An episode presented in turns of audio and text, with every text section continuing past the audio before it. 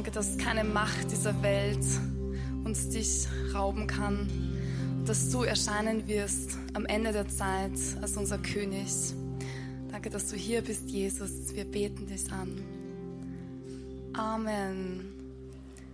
Bitte nimm Platz. Außer die Kinder, liebe Kinder, das ist eure Zeit. Es geht los mit der Kinderkirche. Hinten wartet ein tolles Team auf euch die ein spannendes Programm vorbereitet haben. Also einfach nach hinten kommen, liebe Kinder. Und ich habe eine sehr gute Nachricht für alle Teenies. Und zwar alle Teenies zwischen 12 und 16 Jahren. Es gibt ein sehr tolles Team rund um den Emanuel, die sich seit Wochen vorbereiten. Und zwar für etwas, das heißt ELYC. ELYC, okay, was bedeutet das? Entrepreneurship und Leadership for the Young Generation. Ja, also ein neues Programm, das wir machen in der Home Church für Teenies. Es startet am 22. Mai während dem Sunday Morning. Das heißt, während der Message der Woche wird für die Teenies dieses Programm angeboten, wo sie hineinwachsen in Entrepreneurdenken, in Leadership und ähm, ja, einfach Verantwortung lernen zu übernehmen. Es ist wirklich ein tolles Programm. Wir sind sehr gespannt. Wenn du Teenies hast, zu Hause hast, nimm sie mit. Wenn du welche kennst, lad sie sehr gerne ein. Start es am 22. Mai. Wir befinden uns aktuell in einer Lehrserie. Wir haben drei Teile. Heute ist der letzte Teil. Und dieser heißt Love Up, also Gott lieben. Und ich darf jetzt die Biene zu mir auf die Bühne bitten. Sie wird uns heute die Message dieser Woche geben. Ja, ich freue mich, dass so viele Leute heute da sind. Das ist wirklich schön. Danke, liebe Berner, für die Anmoderation. Jetzt bekomme ich noch meine Flipchart. Dieses ganze Thema Gott lieben, das ist eigentlich ein riesengroßes Thema. Und ich möchte mich heute diesem Thema ein bisschen annähern, auf eine ganz spezielle Art und Weise. Es wird darum gehen, dass wir immer mal wieder einen Blick auf Kinder werfen, wie sie denn eigentlich lieben oder lieben lernen. Ich möchte aber anfangen mit vier Fragen, beziehungsweise mit vier Themenbereichen, die uns dieser Frage nach diesem ganzen Thema Gott lieben näher bringt. Da ist ein Mann und der Mann sagt zu seiner Frau, du Schatz, ich liebe dich so sehr. Und dann sagt die Frau, das ist aber großartig, dann haben wir ja schon wieder was gemeinsam, weil ich liebe mich auch. Super. Und da sind wir schon mittendrin in der ersten Frage, nämlich, kannst du von dir behaupten, dass du Gott liebst? Würdest du diese Frage wirklich mit Ja beantworten können? Eine erste Frage. Zweites Szenario, ein Mann fragt seine Frau, du Schatz, weißt du, warum ich dich liebe? Und die Frau sagt, nein, mein Schatz, weiß ich nicht. Und er sagt, hm, schade, ich auch nicht. da kommt die Frage, und das ist eine zweite Frage, warum liebst du Gott überhaupt? Warum eigentlich liebst du Gott? Schauen wir uns ein drittes Szenario an. Da sagt die Freundin zu einer anderen Freundin, du sag mal, meinst du, dass ich das meinem Freund so schreiben kann? Ich liebe dich wie Backpapier, bist du nicht da, dann fehlst du mir. Also das Original geht eigentlich mit Toilettenpapier, aber ich wollte es hier nicht so sagen. Ähm, aber das ist die nächste Frage. Wie liebst du Gott? Als wen liebst du Gott? Wer ist er für dich? Und in welcher Art und Weise liebst du Gott? Und schließlich gibt es auch noch eine vierte Frage und diese vierte Frage heißt, wie kannst du Gott eigentlich mehr lieben? Wie kannst du ihn mehr lieben? Wie kannst du dorthin kommen, dass deine Liebe zu ihm größer wird? Und wir werden uns das jetzt ein bisschen praktisch anschauen. Und der erste Punkt ist eigentlich die Sehnsucht. Schau, ein kleines Kind kommt auf die Welt und dieses Kind, das ist noch nicht ganz bewusst am Lieben, aber dieses Kind sehnt sich ständig danach, gehalten zu werden, getragen zu werden, angenommen zu sein. Das, das sehnt sich nach der Mama, nach Geborgenheit, nach Wärme. Und es sehnt sich einfach danach, auch wenn ihm das nicht bewusst ist, irgendwie da sein zu dürfen. Es gibt ein eine, ein schönes Beispiel von einem Schüler, der zu einem Rabbi kommt. Und der Schüler sagt zu dem Meister, Rabbi, ich würde so gerne in deine Schule kommen. Ich würde gern dein Jünger sein, sozusagen, dass du mich lehrst. Und dann sagt der Meister zu ihm, okay, aber du musst mir zuerst eine Frage beantworten. Liebst du Gott? Puh, und dann sagt der Schüler, puh, wird ein bisschen traurig und sagt, na ja, also eigentlich kann ich das jetzt nicht so behaupten, dass ich Gott liebe. Okay, dann denkt der Rabbi nach und sagt, okay, andere Frage. Hast du Sehnsucht danach, Gott zu lieben? Und der Schüler sagt, hm, ja, vielleicht ist das so ab und zu mal da, aber so richtig auch noch nicht. Also, na, nicht so richtig. Okay, dann sagt der Rabbi, na gut. Dann lass mich dir eine dritte Frage stellen. Hast du Sehnsucht nach der Sehnsucht, Gott zu lieben?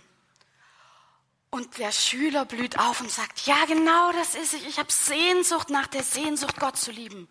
Und der Rabbi sagt zu ihm, herzlich willkommen in meiner Schule. Das heißt, um Gott zu lieben, brauchst du gar nicht so viel, sondern du brauchst erstmal nur die Sehnsucht, Gott wirklich zu lieben. Ein Freund von mir hat letztens zu mir gesagt, weißt du, die Sehnsucht nach Gott, das ist für mich der größte Beweis, dass es Gott überhaupt gibt. Finde ich total schön. Ich bin ein großer Fan davon, dass das Haus, dass das, äh, dass das Herz eines Menschen, das Herz eines Menschen wie ein Haus ist. Also stell dir vor, dein Herz ist ein Haus. Und wenn du in dieses Haus dort reingibst, vielleicht gibt es auch in diesem Haus noch einen Garten und da sind es ein bisschen Gras und dann ist da ein Blümchen und natürlich ist da auch ein Bienchen. Ja? Ähm, und auf der anderen Seite ist vielleicht ein Mäuschen, ich weiß es nicht. und ein Baum, wie auch immer. Okay, also, und natürlich hat dein Herz irgendwo einen Eingang, eine, eine Tür. Und die Frage ist, ob diese Tür offen ist oder nicht. Also ob du dieser Sehnsucht nach Gott in dir auch Raum gibst oder ob du das nicht tust.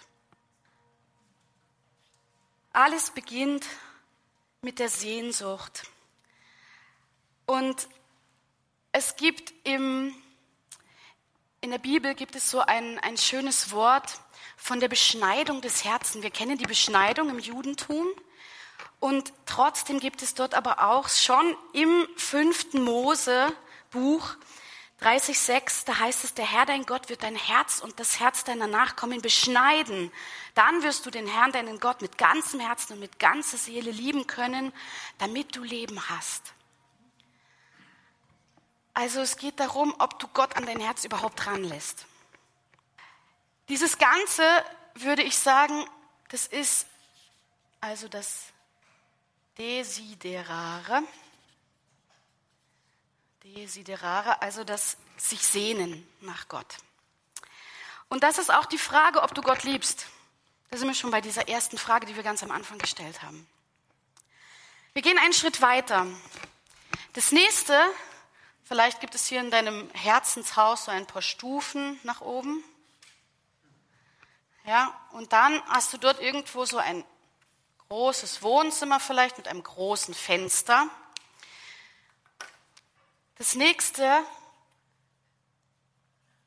ist nämlich das Visitare, also das Sehen und das Schauen.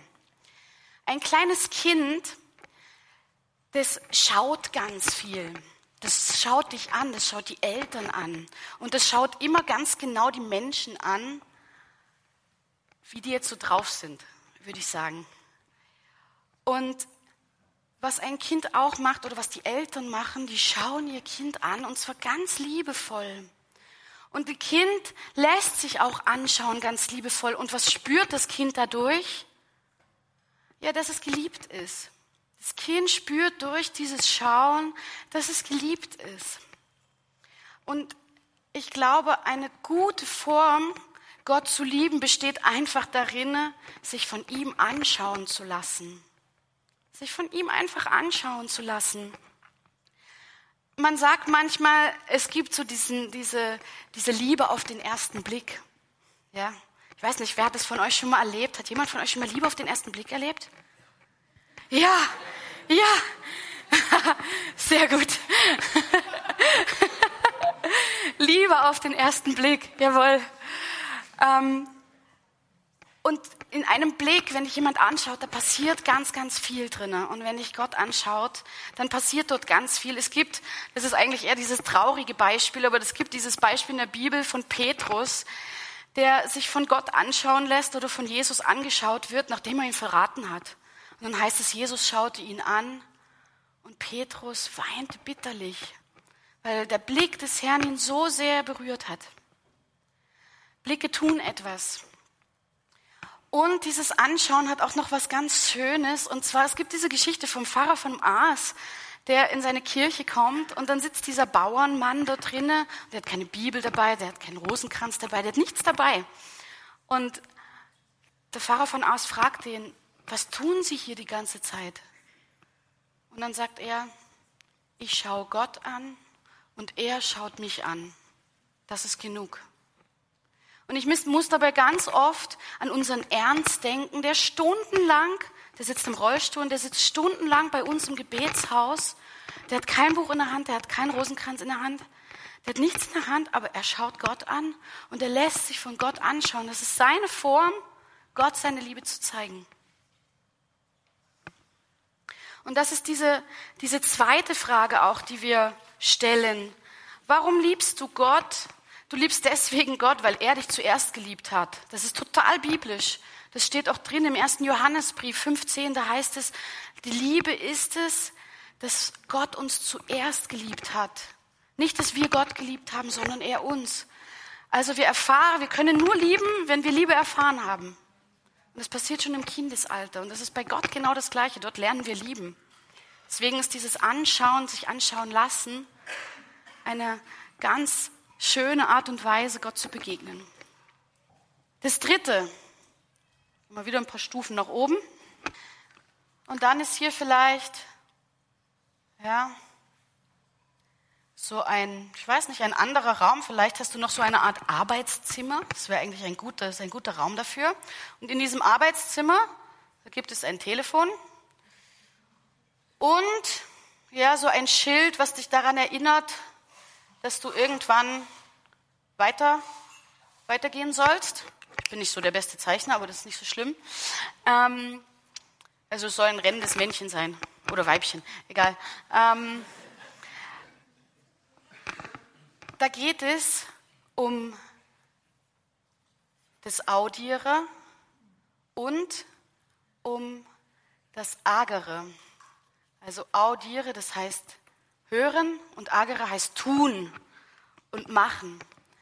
Also aus allem, was du dann hörst von Gott, das tust du. Bei Kindern, ich komme wieder auf das Kind zurück, ein Kind schaut eben ganz viel, schaut seine Eltern an und dann hört es auf die Eltern. Also meistens zumindest. Vielleicht kennt ihr das aus eurem Leben, ähm, dass ihr manchmal auch nicht auf eure Eltern gehört habt. Ich kenne das nicht so von mir, weil ich war eigentlich immer lieb, aber meistens. Ähm, aber das Kind hört dann auf die Eltern. Und so ist das auch mit Gott. Du hörst seine Stimme und dann tust du, was er sagt. Wir sind bei diesem Punkt auch ein bisschen in der biblischen Dimension und da gibt es einen Punkt, wo man ein bisschen aufpassen muss. Wenn man in der Bibel nämlich nachliest, dann heißt es dort ganz oft sowas wie, ja, wer die Gebote Gottes hält, der liebt mich. Oder wer meine Gebote hält, der liebt mich. Und man könnte daraus schließen, okay, ich muss einfach nur immer tun, was Gott sagt, ähm, und dann ist das Liebe. Ich glaube aber, dass das eine tiefere Art und Weise der Liebe ist, die dort in der Bibel verankert ist, nämlich, dass du eigentlich Gott schon liebst und daraus tust du es. Du tust es, weil, also du hältst seine Gebote, weil du Gott liebst und nicht damit du Gott liebst. Es gibt einen ähm, genau, es, es, es gibt noch einen, einen zweiten Aspekt, der dort mit hineinspielt, weil wir sind bei diesem Punkt, bei dieser Frage eben, als wen liebst du Gott und wie drückt sich deine Liebe zu Gott aus? Und auch wieder, um auf die Kinder zu kommen, die Kinder, die haben irgendwann so ihre Lieblingsmenschen, kann man so ein bisschen sagen. Die lieben den Onkel, weil der besonders lustig ist. Und die lieben einen Lehrer, weil der total viel Sicherheit gibt oder weil er kluge Sachen sagt. Ähm, oder die vertrauen sich jemanden an, weil der sich ganz, ganz, ganz viel Zeit für dieses Kind nimmt.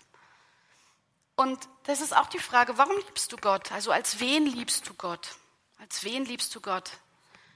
Und daraus ergibt sich dann, dass du eben auch was tust. Wenn er wirklich dein Retter ist, wenn er dein Helfer ist, dein, dein Liebling ist, dann tust du, was er sagt. Warum? Weil du ihn liebst.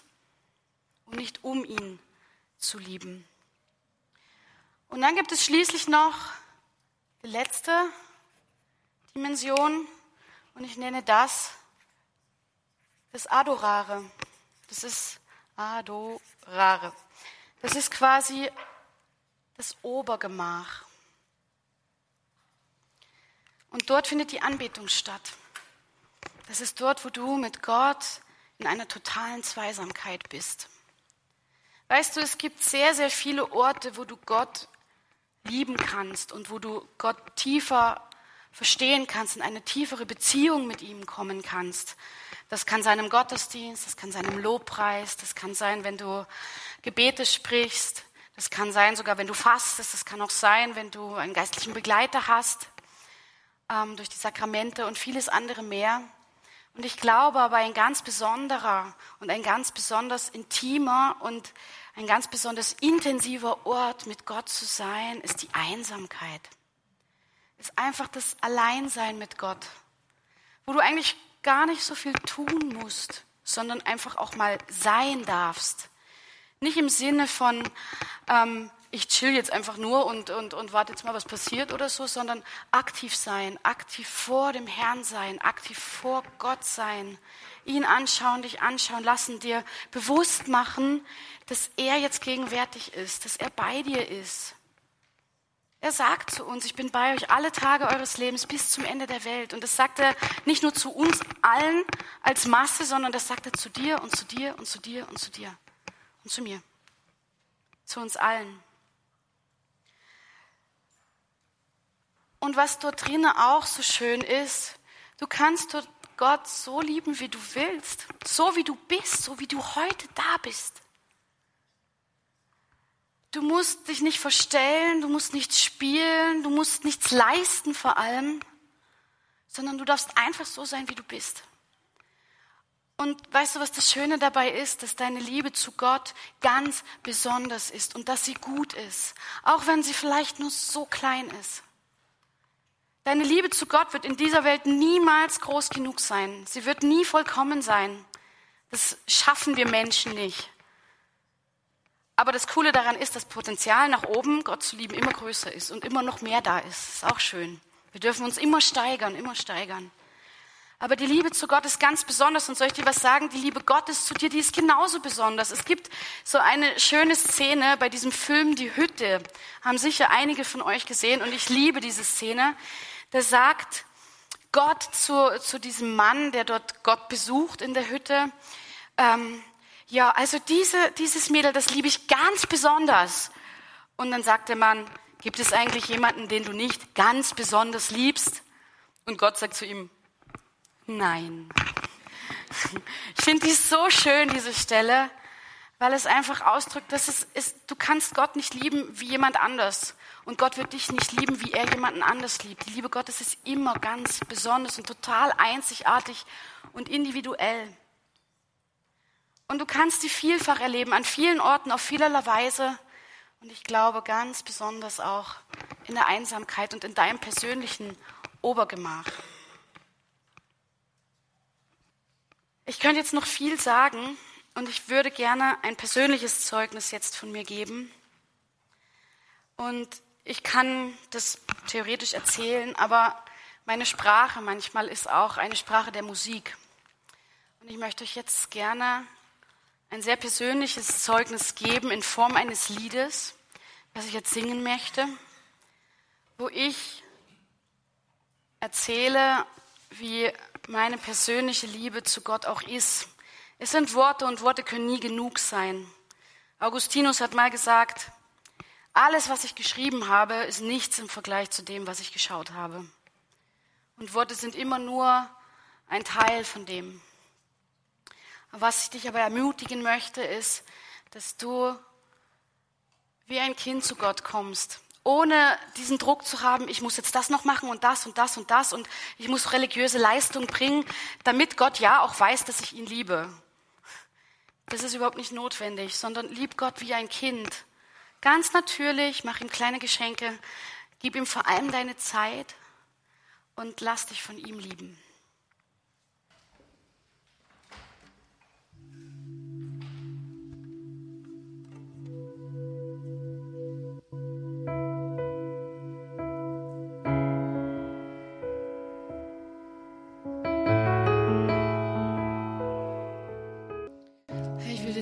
Dass du uns liebst. Und ich will dir danken, Herr, dass wir dich lieben dürfen. Jeder auf seine ganz besondere Art und Weise und jeder auf eine sehr gute Art und Weise.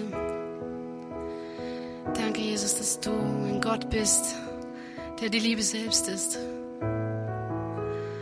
Wir wollen dich loben und preisen, Herr.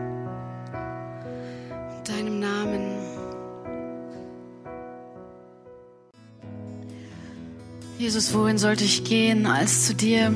Es gibt keinen anderen Ort, wo es schöner ist, wo ich mehr ich selbst sein darf, wo ich mehr lieben kann als bei dir. Ich danke dir, Jesus, dass ich mich bei dir immer wieder selber neu finden kann und dass du mir erst zeigst, wer ich bin. Danke, Jesus, dass ich bei dir lernen darf wie Liebe geht. Danke, dass ich bei dir lernen darf, wie ich dich, wie ich mich, wie ich andere Menschen lieben darf und kann. Danke, Herr, für das, dass du mich annimmst, dass ich bei dir geborgen bin, dass ich bei dir die Wärme finde und dass du nie deinen liebenden Blick von mir nimmst, sondern dass du mich immer anschaust und dass ich manchmal einfach nur zurückschauen muss, dich anschauen muss und gar nichts anderes notwendig ist. Danke, Jesus, dass ich mit dir Zeit verbringen darf. Dass ich mit dir Zeit verbringen darf, dass ich mit dir sein darf. Und dass du mich niemals abweist. Ich will immer wieder zu dir kommen. Ich will immer wieder zu dir kommen und mich von dir lieben lassen haben.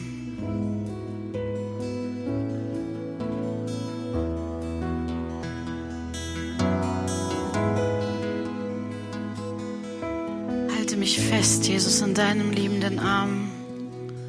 Es gibt keinen schöneren Ort, als bei dir zu sein. Danke, Jesus, dass du mich immer mit offenen Armen empfängst dass du mich niemals loslässt und dass ich ganz nah bei dir sein darf. Danke, Jesus.